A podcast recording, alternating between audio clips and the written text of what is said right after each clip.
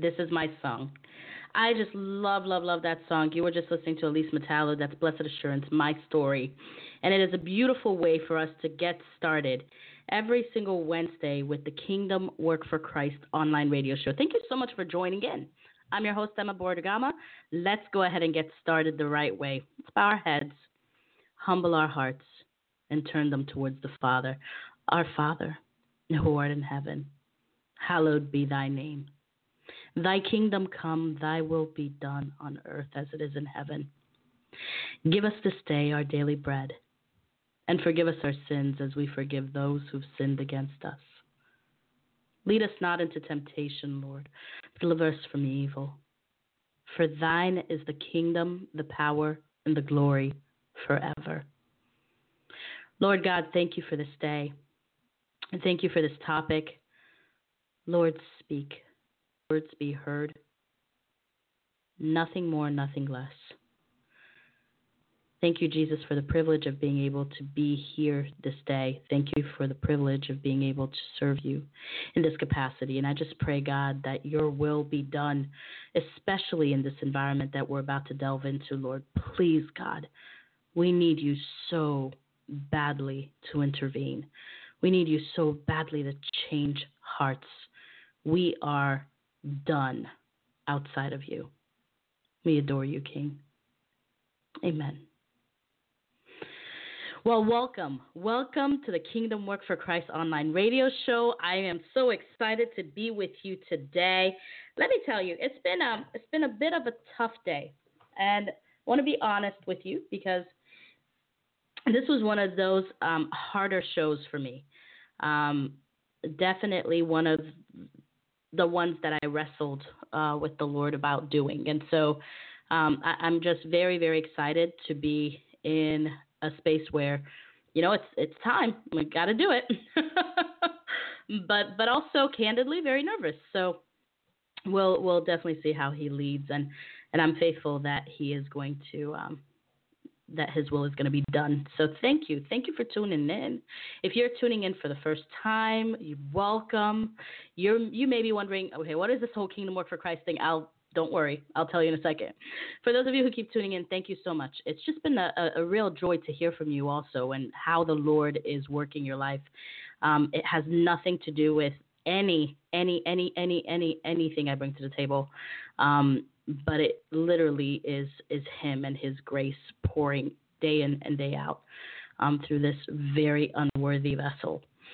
So, for those of you tuning in for the first time and you're wondering, what is kingdom work for Christ? Well, kingdom work for Christ is essentially the full time job of inviting Jesus to take over the day to day. You know, a lot of times you hear about the Great Commission and you hear about going and making disciples of nations. And that is absolutely biblical and something that Jesus taught. But if we take a closer look at Matthew 28 18 through 20, what we will see is the order in which Jesus gave his instructions and also the fullness of the instructions he gave his followers.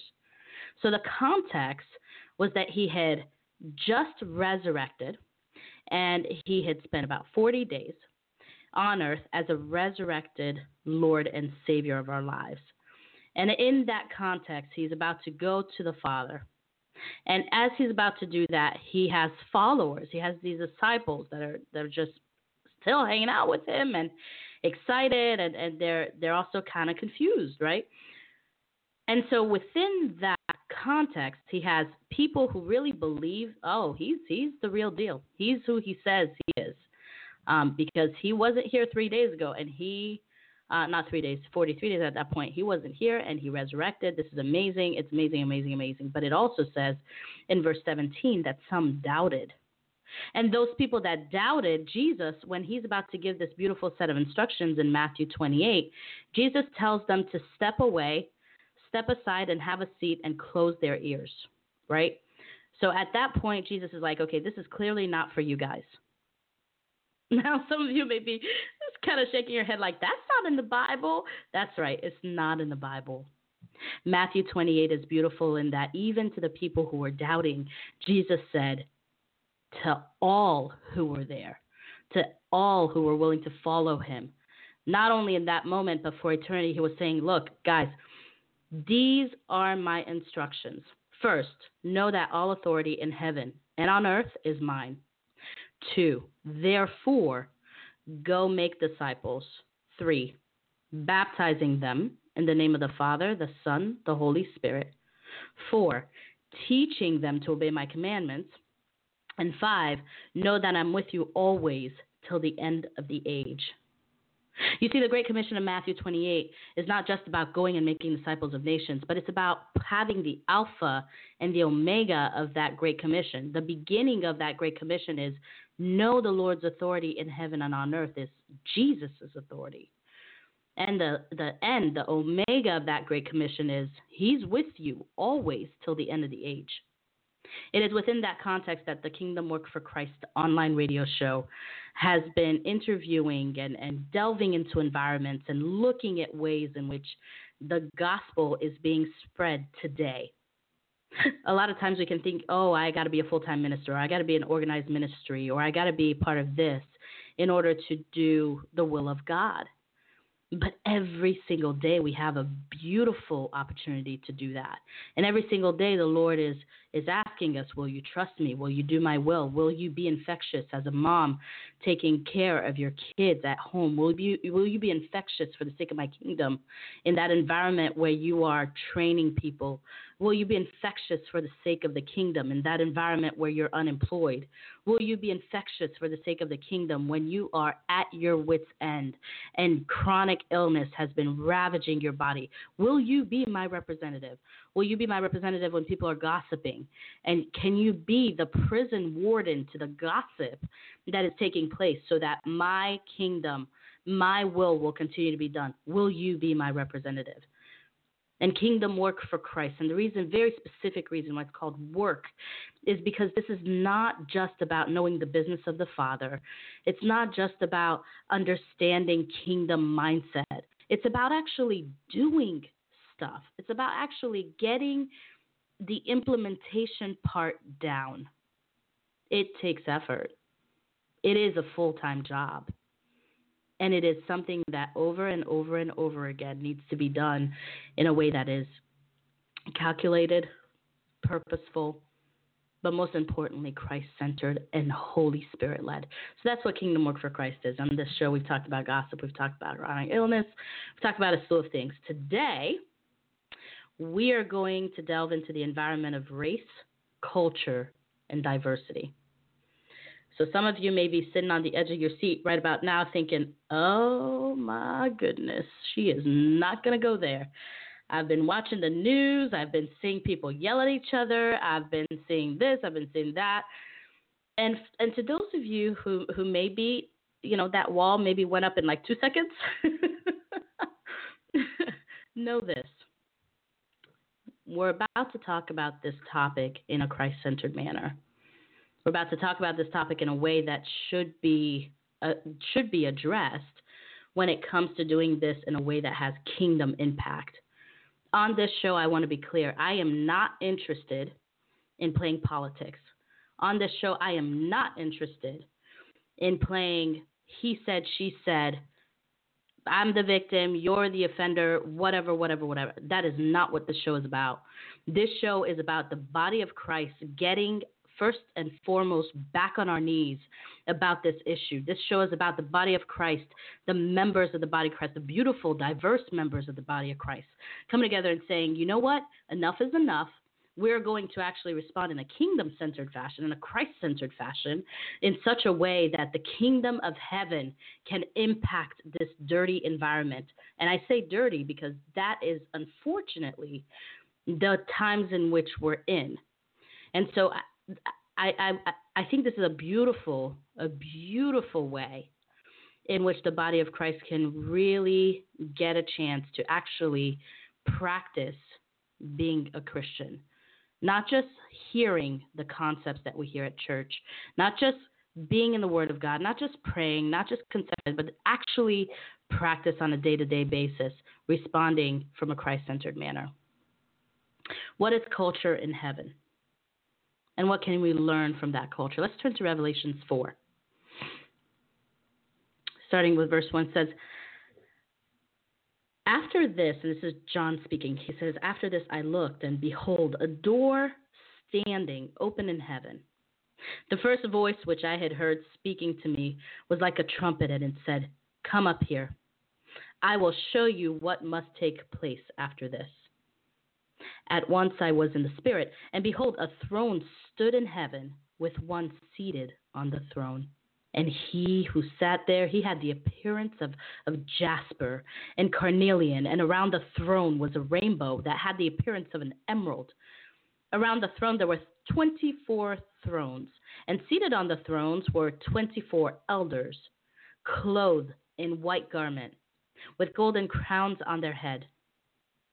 From the throne came flashes of lightning and rumblings and peals of thunder. And before the throne were burning seven torches of fire, which are seven spirits of God.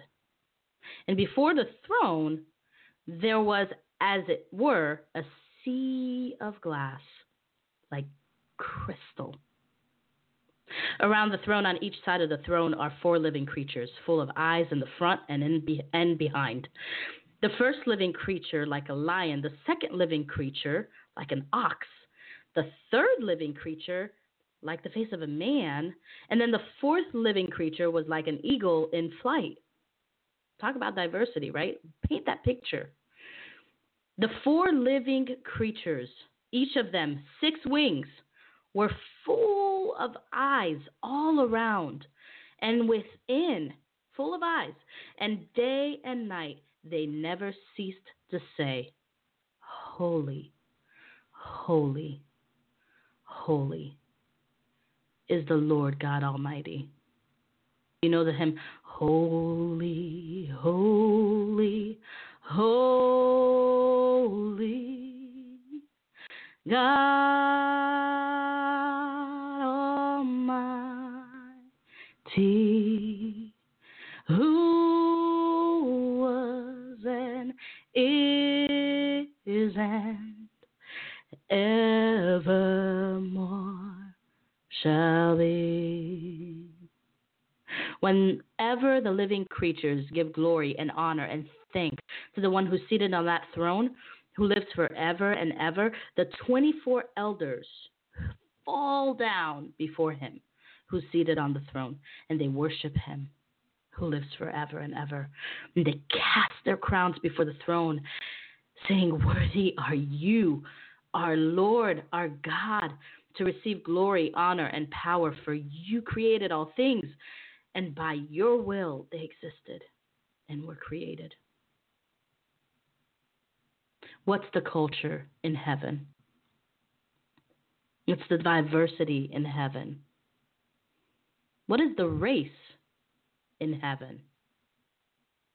We'll get to that a little later. Let's look at our primary allegiance.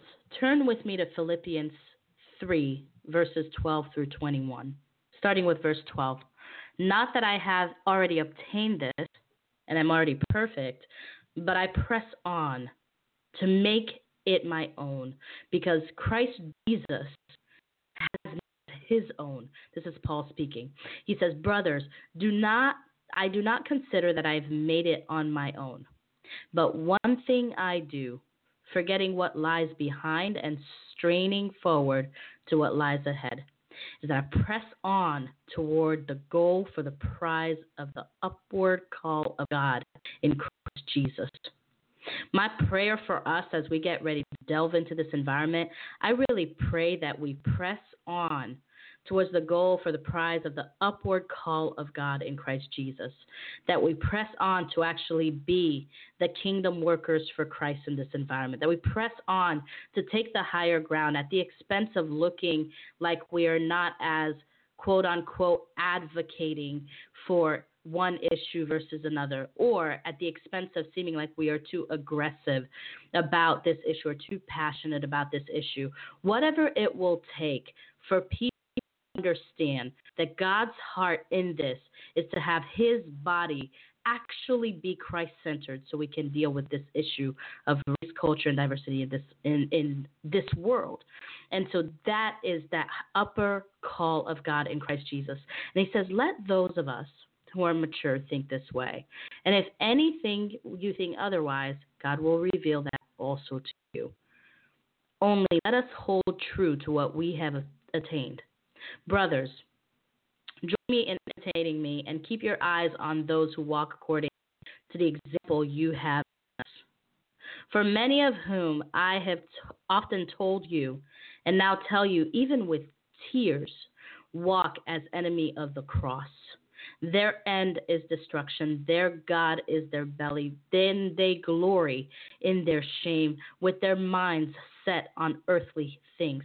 But our citizenship is in heaven, and from it await a Savior, the Lord Jesus Christ, who will transform our lowly body to be like His glorious body by the power that enables Him even to subject all things to Himself.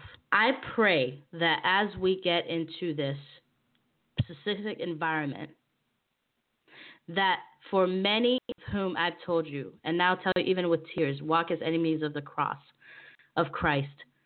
I pray that if there are people disguising their response to any of this environment as Christian, and it is not Christ centered, my prayer is that we will have the eyes, the ears, the heart, the senses of the Lord Jesus Christ to address it with grace and in a manner that can be both informative, transformative, but productive for the sake of the kingdom.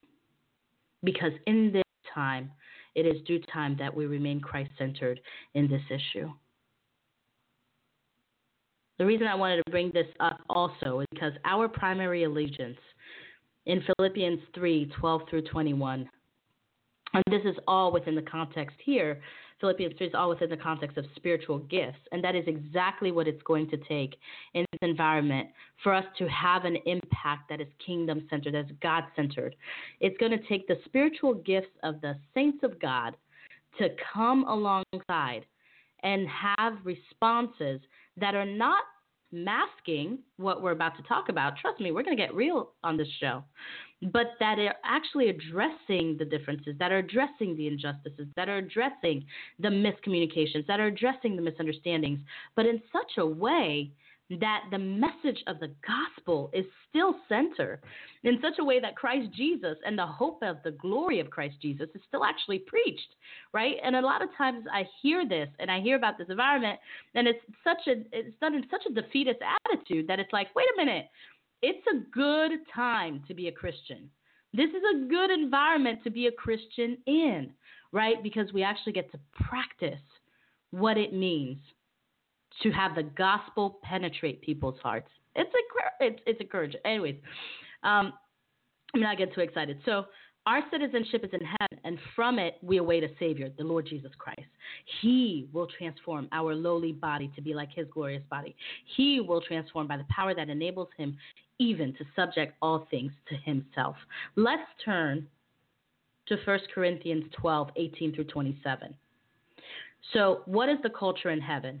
The culture in heaven is such that God's incredible power, provision, glory, center of it all is primary, is center, and is the focus. And so, as different as these creatures are from these elders, and as different as even within the creatures, side of the creature is as different as the next side of the creature is as different as the other side of the creature is different than the angels that are in heaven. I mean, all these there's so much differences, right? So much diversity in heaven. But yet, in the midst of that, in Revelations 4, we see that the center, the real center of heaven, the actual culture of heaven, is all about that throne. It's all about that God who's amazing, and we have so much to learn from that because that, that diversity that is in heaven is a diversity that we have here. And that diversity we have here can be a diversity that brings a richness in worship in such a way that we can fall before the throne no matter what part of the body we are. 1 Corinthians 12, 18 through 27 says this. It says, as it is, God arranged the members of the body, and each one of them as He chose. If all were a single member, where would the body be? As it is, there are many parts, yet one body. The eye cannot say to the hand, I, I have no need for you. Nor can the head say to the feet, I have no need of you. On the contrary, the parts of the body that seem to be weaker are indispensable. And on those parts of the body that we think are less honorable, we bestow greater honor, and our unpresentable parts are treated with greatest modesty, greater, excuse me, modesty, which our more presentable parts do not require. But God has so composed the body, giving greater honor to the part that lacked it. And there may be no division, that there may be no division in the body, but that the members have the same care for one another. And hear me here. Hear me on verse 26. If one member suffers, all suffer together. And if one member is honored, all rejoice together. Now you are the body of Christ, and individually members of it. He didn't say you are the body, period and everyone is the same. He said, You are the body of Christ, and then individually, you're members of it. There is a recognition of the different parts of the body. There's a recognition of the differences within the body parts. There's a recognition of the fact that God has very specifically and purposefully placed and, and crafted the body in such a way that together it functions as a unit and separate and apart from each other, they have differences. Okay? But in that, there is perfection, and in that there's order, and most importantly, in that there's kingdom purpose. Where are the members of the body of Christ who are seeing what is happening when it comes to race, culture, diversity, and who are reacting in a Christ centered manner, who are responding to these issues with respect to race, culture, and diversity in a Christ centered manner? Where are those who are reaching out the hands? Where are they? who are responding in a Christ centered manner, Where are those who speak with grace and wisdom that can only come from God? The mouthpieces, right? Where are those and who are responding in a Christ centered manner? Where are the members of the body who are willing to respond in a Christ centered manner by being the heart, by being the ones who, who understand and can empathize in such a way with people's lives that they draw people nearer to Christ. Where are those people in the midst of this environment? That's what we're going to be dealing with over the next few weeks. And the good news of the gospel, the good news of Jesus Christ, is that in this environment, God is so active, so incredibly active in this environment. And I'm not just talking about the United States. I'm not trying to be United States centric on this. Because let me tell you, the way in which the Lord is affecting and transforming lives around the globe in such a way that people who are from completely different cultures and backgrounds, and I'm talking about, for example, people who are from Muslim backgrounds or Hindu backgrounds, right, who who were not exposed to the message of the gospel are being transformed. And sometimes God is using people who grew up with Christianity as part of their journey, right? And yet at some point made a choice for themselves to invite Jesus as Lord and Savior into their life. And so God is acting. He's acting in such a marvelous, transformative way among and between and across cultures. And it's so incredible and amazing to see when you start to put the Christ centered perspective on this, but not just perspective, but actually look at the metric, measurable ways in which God is having uh, effect, is infectious, is transformative in its environment of race, culture, and diversity. It's a great time to be a Christian. And I'm not, again, we're going to get real on this show. I'm not trying to be a la la land optimist talking about everything is awesome. No, no, no. But I'm saying that even in the most impossible situations, the Lord God is putting his hand of grace, his hand of truth, his hand of control. He's putting all these amazing parts of his character in the midst of that through people, outside even of people, in such a way that it is transforming environments. Now, some may get upset with me at this next one. If you're not already upset, and if you are, that is not my intent. But my intent is for us to really get Christ centered about this environment. And like I said to you, I, I wrestled. I definitely wrestled about this show. But our primary identities when it comes to being Christ followers ought to be what's my race? My primary race? God's. What's my culture? My primary culture? The kingdom. Is God's kingdom, is that uh, God's kingdom body diverse? Oh, you bet. You bet. But not only is it diverse, it's got different functions, right? We see in Revelations 4, we see the angel guiding John through the vision, helping him to see so that he can write this in such a way that is Holy Spirit led, so that you and I can be talking about the glimpse of the kingdom of heaven that he got, right? And yet the other functionality is of the of the living creatures, and they're around the throne, and there's thunder, there's lightning, and then you get the elders who are uh, on their thrones too, but around the throne, and everything is is just so diverse. I mean, there's so much color to this one chapter, right? And the entire bit of Revelation is just is just beautiful, a beautiful picture of how God's kingdom has a richness and a diversity. A, a very intricate rich, richness and diversity. And at the same time, they are not diverse when it comes to their focus. They're not diverse when it comes to their purpose. They're not diverse when it comes to their relentless worship.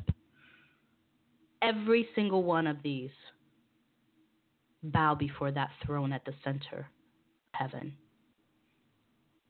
May every single one of us, as a body of Christ, as far apart as we are in our opinions, as far apart as we are in our experience, as far apart as we may be in our diverse backgrounds and, and our intellect and our and all that and we'll talk about the layers of diversity later on in the show as far as we may be may all of us have a central focus when it comes to worshiping the lord jesus christ.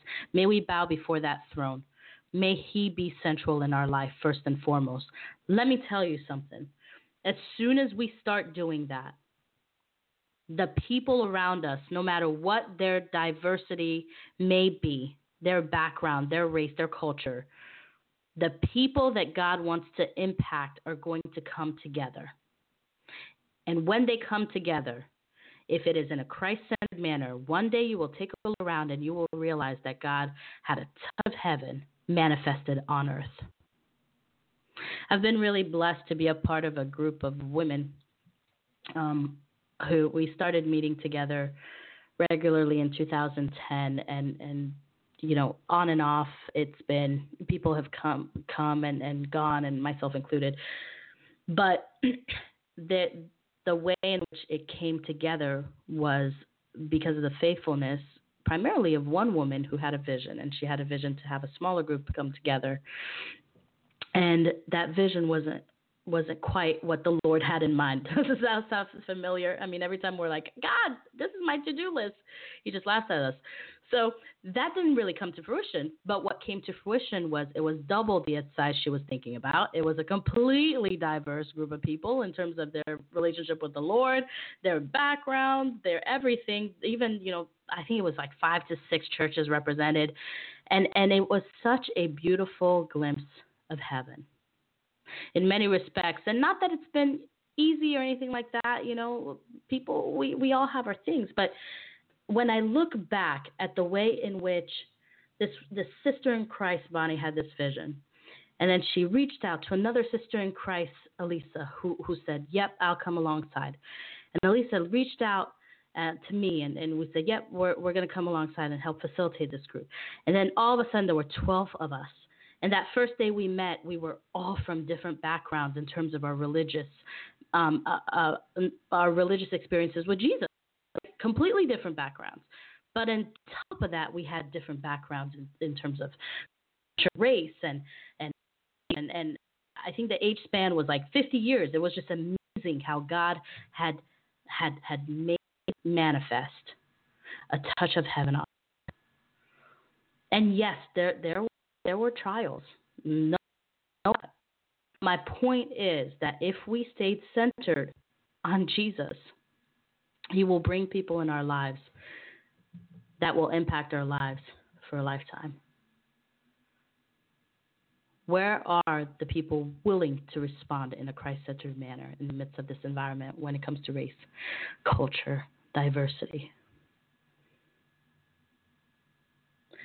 Now, just because our primary identities of race, culture, and diversity, right, are, are, are Christ centered, does not mean that we're relinquishing our physical race, physical culture contributions to diversity.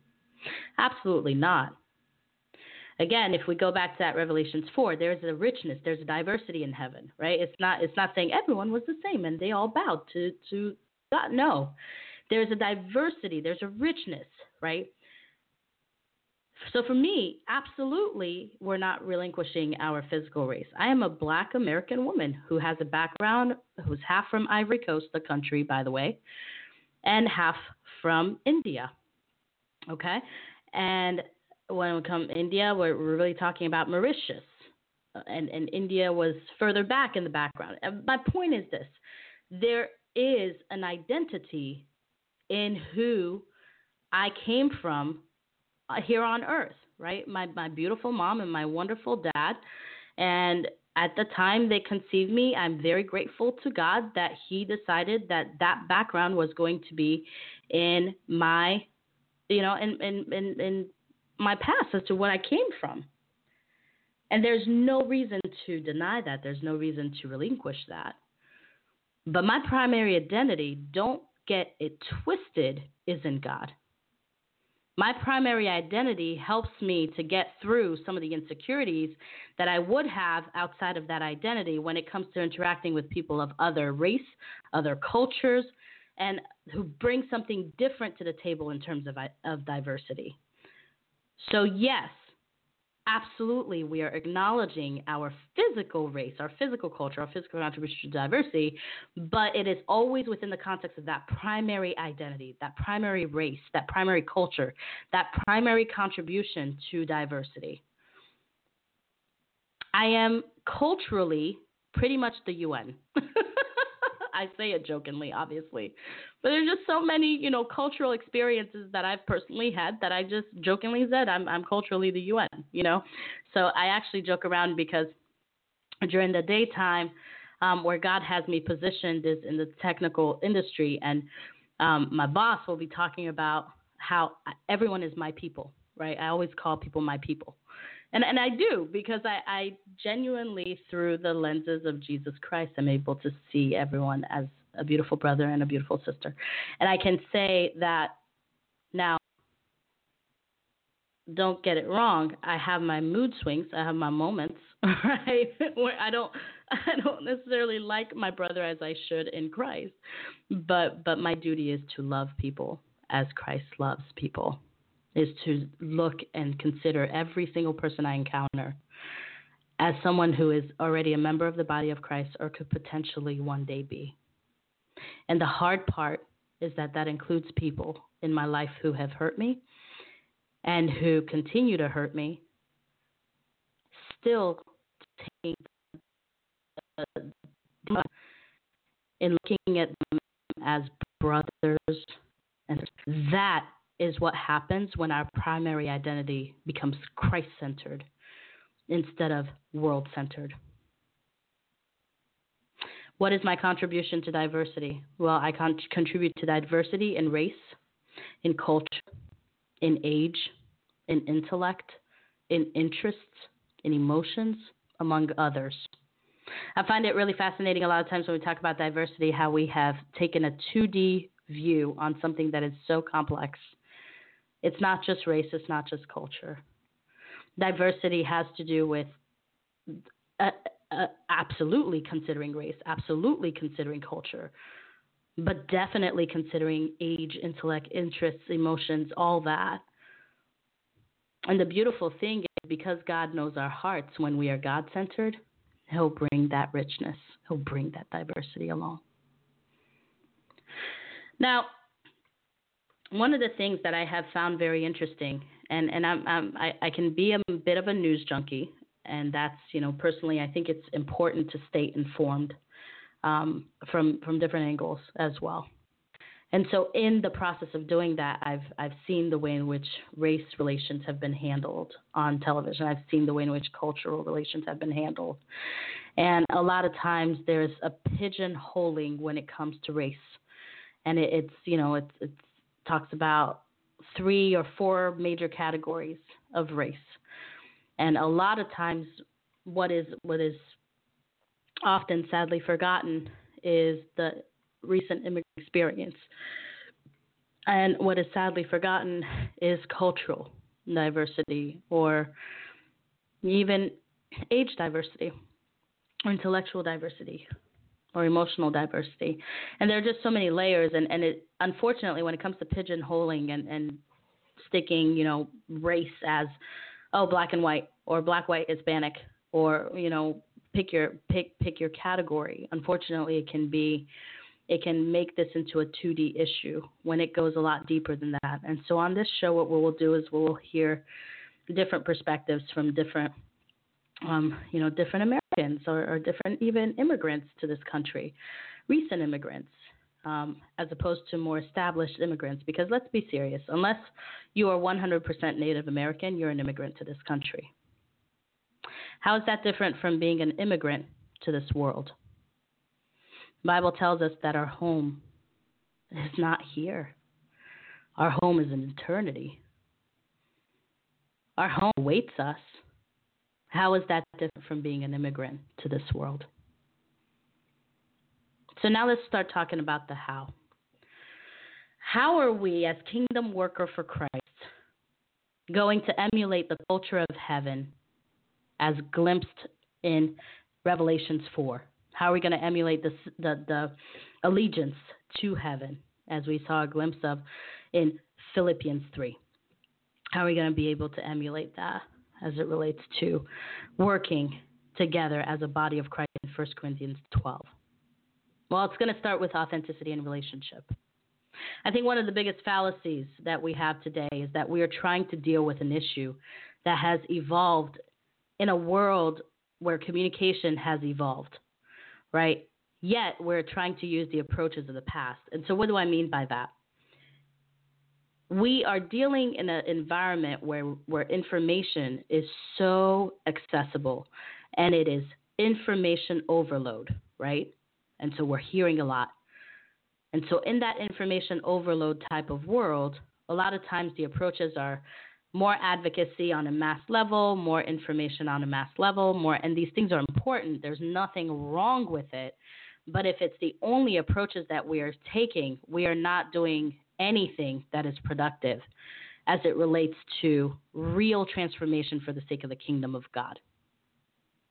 Here's something to think about a lot of the laws, and now I'm going to take it to the U.S., a lot of the laws on the books have been cleaned up or are in the process of being cleaned up.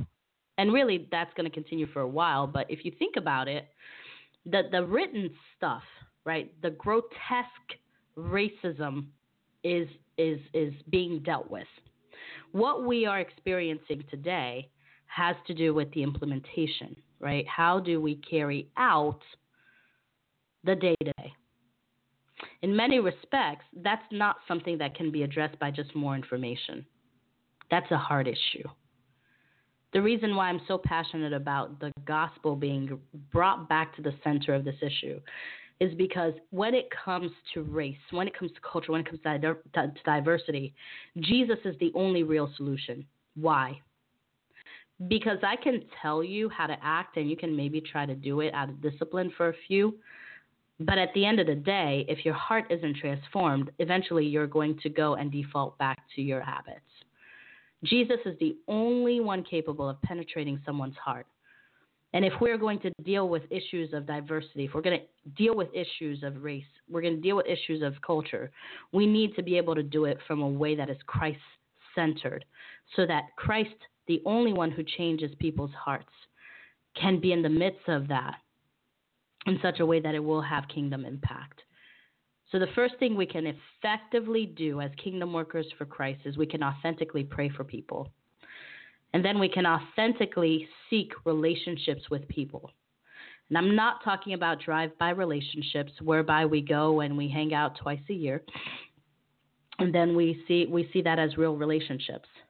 And unfortunately, when we start investing and really following God's leading to foster relationships, it will come at the cost of other relationships that are not God led falling to the wayside. And I'm not talking about neglecting those relationships, but I'm talking about also being realistic about our boundaries and understanding that we're one person right?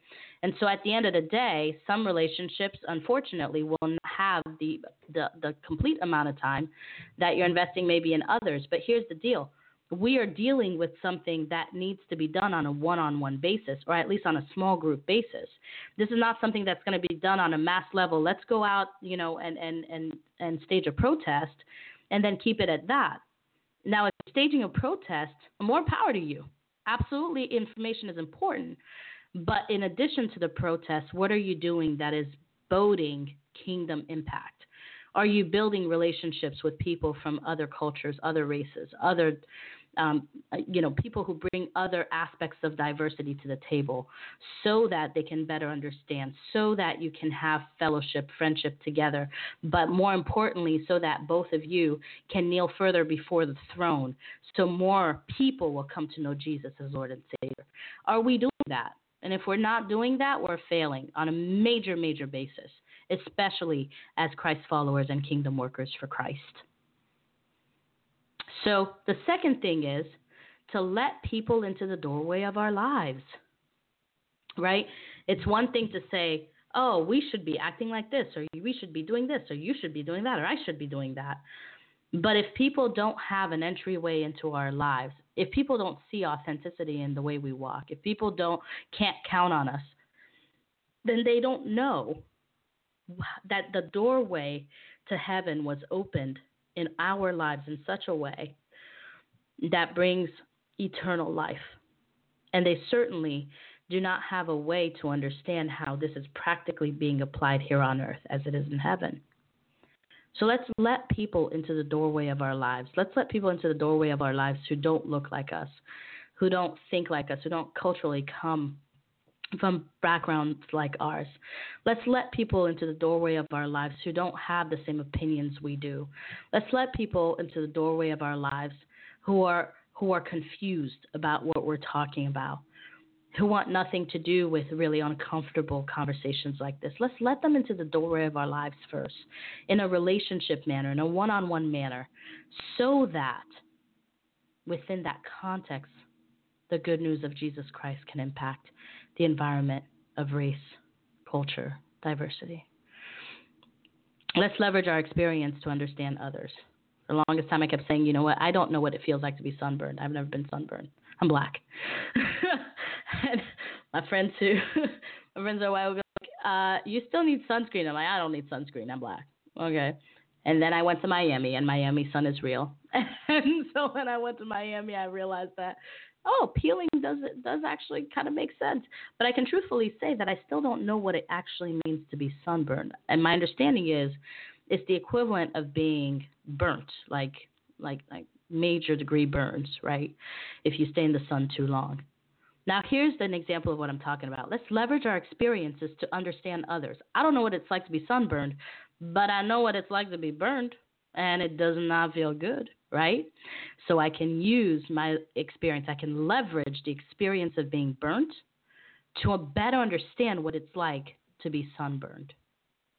How neat would it be if the body of Christ could, in addition to praying, could, in, in addition to letting people in our lives and actually bu- building relationships with one another, not having an agenda, but just genuinely wanting to know one another, right? After we did these things, when it comes time to really get into these hard topics like the one we're dealing with today, how neat would it be to be able to, when, when a person tells me that they have never felt ever in their life discriminated against, how neat would it be for me to then take that statement and say, in which way can I understand where they're coming from? In which way? You know what? I have never been sunburned before. And so to me, that is a very foreign concept. And the only way in which I can understand what it's like to be sunburned is if I can leverage the experience of having been burnt before.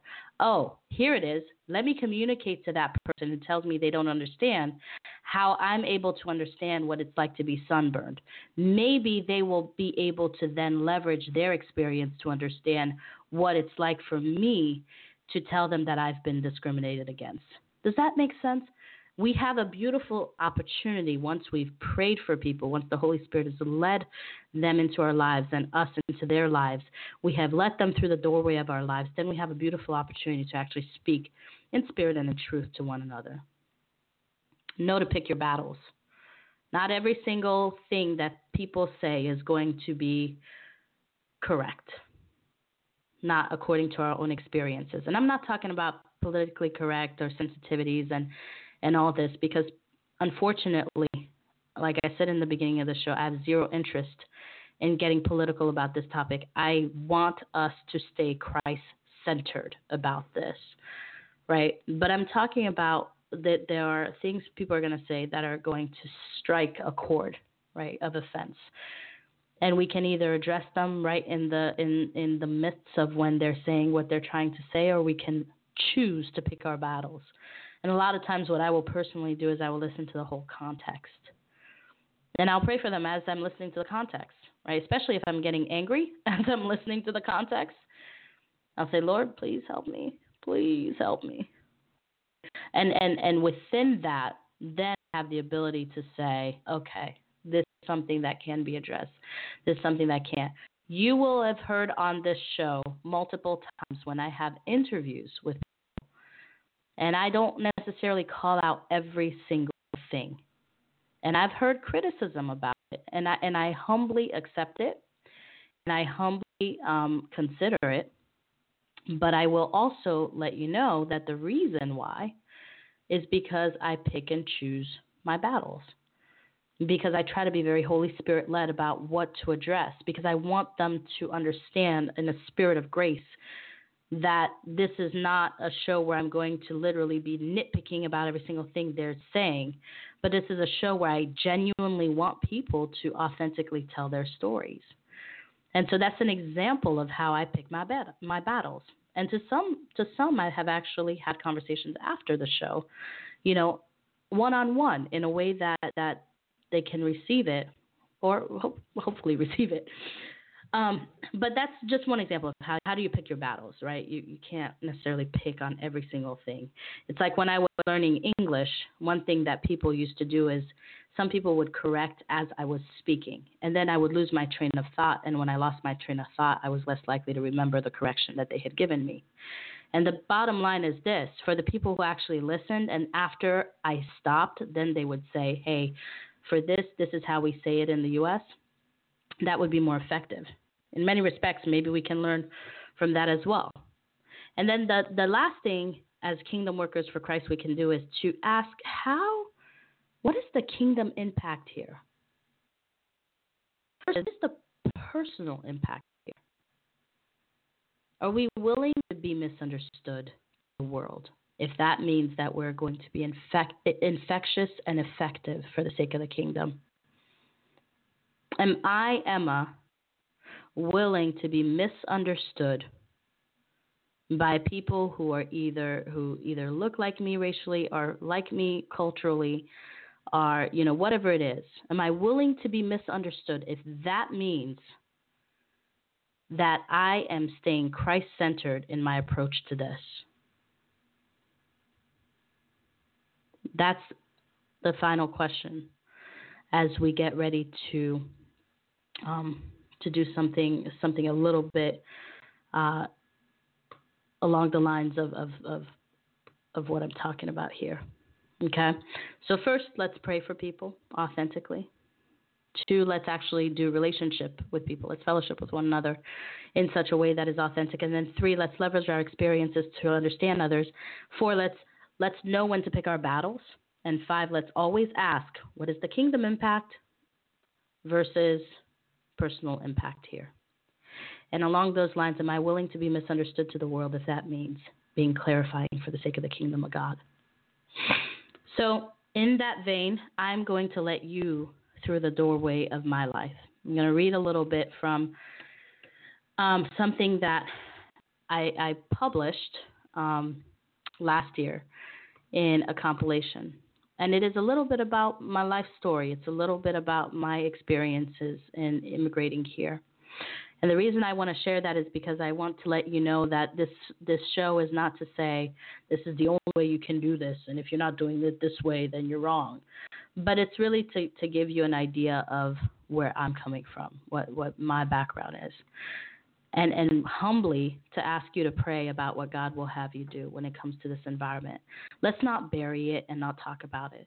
Let's not look at it and say uh, people who are, you know, out and, and, and advocating and protesting and, and, and all that that they're wrong and they don't know what they're doing. Let's not limit this and, and, and, and minimize this to political correctness you know, and a battle against political correctness or, or for political correctness. Let's not do that. Let's actually deal with these issues. Let's actually talk to one another in a Christ-centered manner. Let's look at this in a way that is that brings Jesus at the center so real transformation can take place. The chapter is called Keep Going. The cold air permeated my skin as I sank at, and sank into my inner core as I began a new life in unfamiliar territory. It was 70 degrees and I was freezing. How did I end up here? It all started when I was 11. My life until then had been predictable, stable, and a respite. At a young age, I was privileged to experience the benefits of money, parental affection, stellar education, incredible cultural exposure. I had a life any young girl may have wanted. I was born and raised in Abidjan, Cote d'Ivoire, a French speaking country in the continent of Africa. I attended Notre Dame, an all girls Catholic school, My daily routine was rather man- mundane. You get up, put on the private Catholic school uniform, get a ride to school. Once at school, face the rigors of a rigid curriculum, misbehaved occasionally, and, in my humble opinion, of course, and then was reprimanded in various ways that included an, a frequently used tool, mm, corporal punishment. Yeah, they yeah they did they hit an Ivory Coast man. They didn't care. I was there till I was 11. So after a morning of learning, we would eat lunch, nap, and then continue the day's lesson. On weekends, we would visit the fun-filled beaches of Grand Bassam, and ensuring that we paid a visit to Uncle Marcel, who owned an exceptional grill on the beach. The fish was so fresh, the meat ooh, was succulent, and the waves refreshing beneath the hot sun of the equatorial city. When I was 11, in the midst of this stability, my parents decided to move permanently to the United States. I was devastated. I was equally panicked about leaving my buddies Natalie, Vasily, Jerome, Frédéric, Jean Francois. We had all grown up together and were practically family. My entire foundation who I was and what I thought I would be and do had been built there, and people knew who I was. Moreover, I, I had just accepted Jesus as Lord and Savior. When during a timeout, I defiantly opened the only book that was available in my room, the Bible. now, side note, jokes on me, the Lord captured my heart that day. That's how I came to faith. So, my questions at 11 was what would faith mean in America? Oh, I had more questions than I had answers. We hopped on a plane with my parents, Betty, my five year old sister, and Winnie, my seven month old sister. I was convinced my parents had made a terrible mistake. In late summer of 1994, we landed to approximately 7 degrees, and I was bundled up in a bumble, bubble jacket because the cold was unbearable. Cote d'Ivoire was consistently a familiar 80 to 90 degrees, so the cool breeze of Virginia felt like the blistery blizzard wind of the Arctic ice caps. We went to McDonald's next to Breezeway Motel in Fairfax, and $27 later, we had indulged in the Golden Arches finest and greatest breakfast, and we're loving it. yep, we were fresh off the plane and did not know any better. My first year in Vienna, Virginia was very difficult. I was embittered by the lack of choice I had in moving. I was verbally bullied at school. I had no friends until the middle of sixth grade, and I owned two shirts and two pairs of jeans. My version of being dressed up was when my mom's selection of two outfits that emulated 70s attire and eyewear ended up on me. Yep, wrong time, wrong place, 20 years too late in 70s attire. Honestly, sixth grade kids were brutally honest and flat out mean at times. I used to walk to and from school in tears most days, and within a couple of months, I had given up on even changing shirts every day. What was the point? They all hated me, anyways. Yet, the Lord was near, and He allowed me to, at the very least, get up every day and keep going. Thankfully, in the midst of this, God still loved me, and He sent two angels a loving music teacher, Miss Sylvia Taylor, and my first U.S. friend, Beth Schleifer. She open mindedly welcomed me. They open mindedly welcomed me, and I was very grateful for Miss Taylor because in Catholic school I was told I did not have a good singing voice. But yet she stated otherwise, and she encouraged me to pursue music by giving me my first music award at the end of sixth grade. In addition, I had a, a piece that the choir sang that I had composed called You Gotta Believe. I was tremendously blessed by Beth's friendship because God had used her to give me hope for a future in a country that seemed so somber at the time. Seventh grade was off to a rocky start because we moved from Vienna to Fairfax. Uh, I just didn't understand cultural norms. I was still learning English. I had failed the literacy, Virginia literacy test a couple of times, despite having a mandatory requirement at home to watch or listen to two hours of English TV or radio. instead of signing up for English as a second language. One morning, I decided that enough was enough, and so I combined my passion for music with my need to learn English. I engaged in memorizing lyrics to hip hop songs, the faster the better. And so, with an understanding of certain songs, I became friends with a few people, and before I knew it, I was part of a group of friends. Perhaps rebuilding community in the U.S. was possible. Mm, this country was starting to grow on me, despite my lack of choice in coming here. In 1996, my little brother Frank was born. My parents tried to have a boy three times. I thought, actually hoped, that they were done having kids after my beautiful sister Winnie because I had my fair share of changing diapers as the older sister. So imagine my surprise when mom informed me that I was going to have yet another sibling. Oh, by the way, did I mention that mom was seven months pregnant when she shared this news? Uh huh. Now picture a toddler having a tantrum. Yeah, then make it a reality because that was me. I was furious. My attitude was drastically changed. But then this little man was born. Mm, Frankie was an exceptional bundle of joy from the get go. He had so much energy, humor, it just surpassed anything we've ever experienced. While my parents immigrated to the U.S. with enough money to build a strong foundation here, it, it was extremely difficult for them to retain the same professional status compared to what they had left in Cote d'Ivoire. And so they hit a crossroad with a choice to cover themselves with the robe of humility and agree to rebuild from the ground up, or to remain stubborn under the facade of stability backed by pride. They unfortunately ended up crumbling under the weight of pride. Both mom and dad grew up in villages across oceans from one another. Mom in Mauritius, dad in Cote d'Ivoire. By the grace of Christ, they had overcome poverty. They had traveled around the world when they met in Paris, decided to marry and start a family in the busy metropolitan city of Abidjan. Given their backgrounds, I can only imagine how tough the crossroads between choosing humility or pride must have been. I'm going to stop here today and say this. I have let you, in a very vulnerable fashion, into the doorway of my life. And the reason I did that is as an example of how, if we are going to have real conversations with people about real issues like race, culture, diversity, we're going to need to start putting our walls down and being more authentic with one another. It's a lot harder to do this in a drive by fashion like we have been doing, or just approaching this from a mass information approach.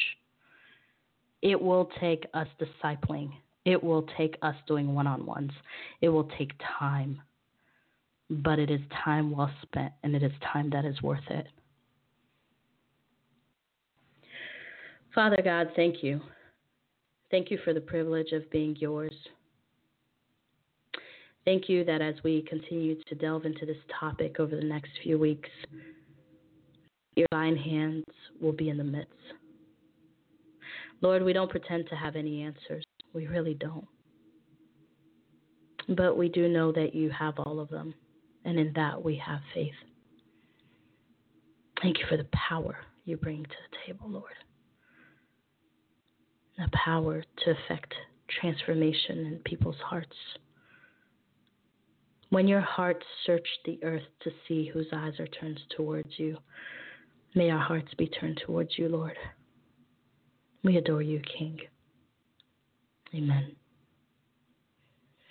If you've tuned in and you're not a believer in Jesus Christ, that the Lord is pursuing you. This is not a coincidence. You want to know more, please send us an email at contact at kingdomworkforchrist.com.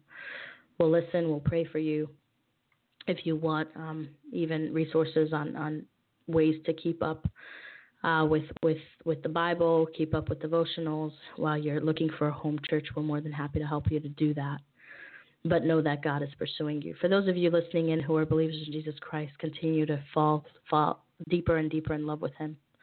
And thank you so much for tuning in. It's been a pleasure serving you in this way. I love you dearly, and I can't wait to continue to talk to you next time. meantime, mm, bye bye.